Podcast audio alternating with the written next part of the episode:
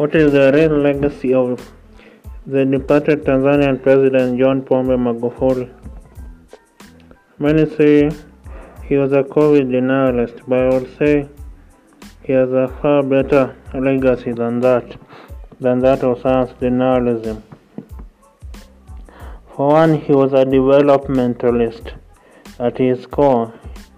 He ensured more homes were supplied with electricity, water, roads and railways, thus making Tanzania very prosperous, growing the economy at at least 7% year on year growth. But what's more, he was also a Pan Africanist who believed in the glo- local approach that was coined by the Nobel Peace Laureate Wangari Maathai. Glo- local is where simply you have a global outlook, global mindset, but you act locally. You act the, uh, the local uh, solution. So that's what the world needs to be global in all outlook, like Magufuli was, but to act locally. That means you prioritize your own, and that is what Magufuli was all about. Some say he was insular and looked so much inside, but no, he believed that Africa could survive without aid, in the words of Kenyan President uh, Uhuru Kenyatta. So John Pombe Magufuli believed that Africa could really survive without aid. And so that's the legacy we need to take that Africa can stand on its own two feet. That is the legacy we need to take from Magufuli. He also promoted traditional Uh, herbal medicine. I know to some people that sounds like science denialism, but even this Western medicine, do you know the plant extracts are from just our plants, our plants that we grow here locally in Africa? So promoting herbal medicine doesn't mean that someone is a is a science denialist. It's just absurd how so much Western entrenched Mm, mindset have, endear, have been accepted by our people. Herbal medicine just doesn't mean that you are a science denialist. That's just the crux of the matter. And so when Magufuli promotes herbal medicine, as an alternative treatment to COVID, that doesn't mean that he's a science denialist. Very much so. He has a PhD in chemistry, so how can he be a science denialist? denialist? If he was science denialist, then maybe would have pursued a history major, something like that. But to a PhD chemistry uh, graduate labeled as a science denialist, then I think that is that is just being lame, I, I, I think. So, what Africa needs to borrow from President Magufuli is to be inward looking, to know that neither the West, with its Western imperialism, 500 year Western imperialism, nor China, with its nor China with its debt trap diplomacy that is colonizing Africa without firing a single shot colonizing Africa economically. Neither the West nor the East will have any solutions for Africa. It's, it's up to Africans that we carry ourselves by the bootstraps and lift ourselves from abyss of poverty to greatness and return to a leadership role in the world.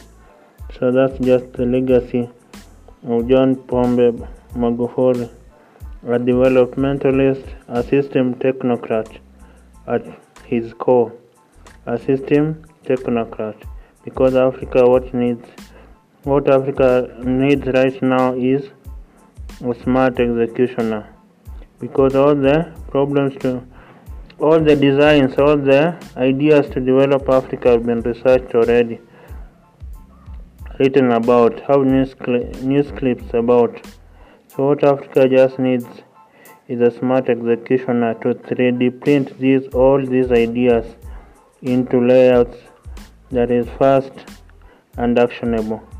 So that's Magufuli for you, a systems technocrat by excellence. So all these ideas are found in my book that is the new Africa Rising. All these developmentalist and progressive ideas to Grow Africa are found in my book that is The New Africa Rising by Collins Mabinda Okango. The New Africa Rising by Collins Mabinda Okango. It's available on Amazon.com for only $4.99. So you can get the link is attached at the top. Just copy and paste it into your browser where you can begin reading the first 20 pages of the book for free. Then get to have a, a feel of the promise and potential of Africa. And if you like the tone of the book, its outline on the way forward for Africa, make a purchase for only $4.99. That in the book, I basically outline how Africa can move from the periphery of world affairs, where I call Africa the 1% continent, because it contributes just 1% to the global economic output, 1% of stock market activity, 1% of global trade, 1% of new patents. So, can this 1% continent be the 70 or 80% continent? That would mean we produce what we consume and we consume what we produce. We add value and we'll have created 150 times more worth than what we produce than the wealth we produce right now. So if we add value to coltan, it becomes mobile phones and computers. If we add value to titanium, it becomes aeroplanes. If we add value to copper, it becomes transformers and electronic parts. If we add value to cotton, we get designer clothes. If we add value to rivers, we get hydroelectric power plants and pumping systems to our homes. If we add value to lithium, we get electric solar cars. If we add value to coffee beans, we get coffee drinking chains. So it's all about value addition and can be done in Africa. So you can get all these ideas in my book that is The New Africa Rising. That is The New Africa Rising by Collins Mabinda Okango. It goes for only one for only four point nine nine dollars. It's available on Amazon.com. You can get the link at the top, just copy and paste it into your browser. All these ideas are also found in my website www.mabinda.com com. That is www.mabinda.com mabinda is m a b i n d a. M a b i n d a. www.mabinda.com thank you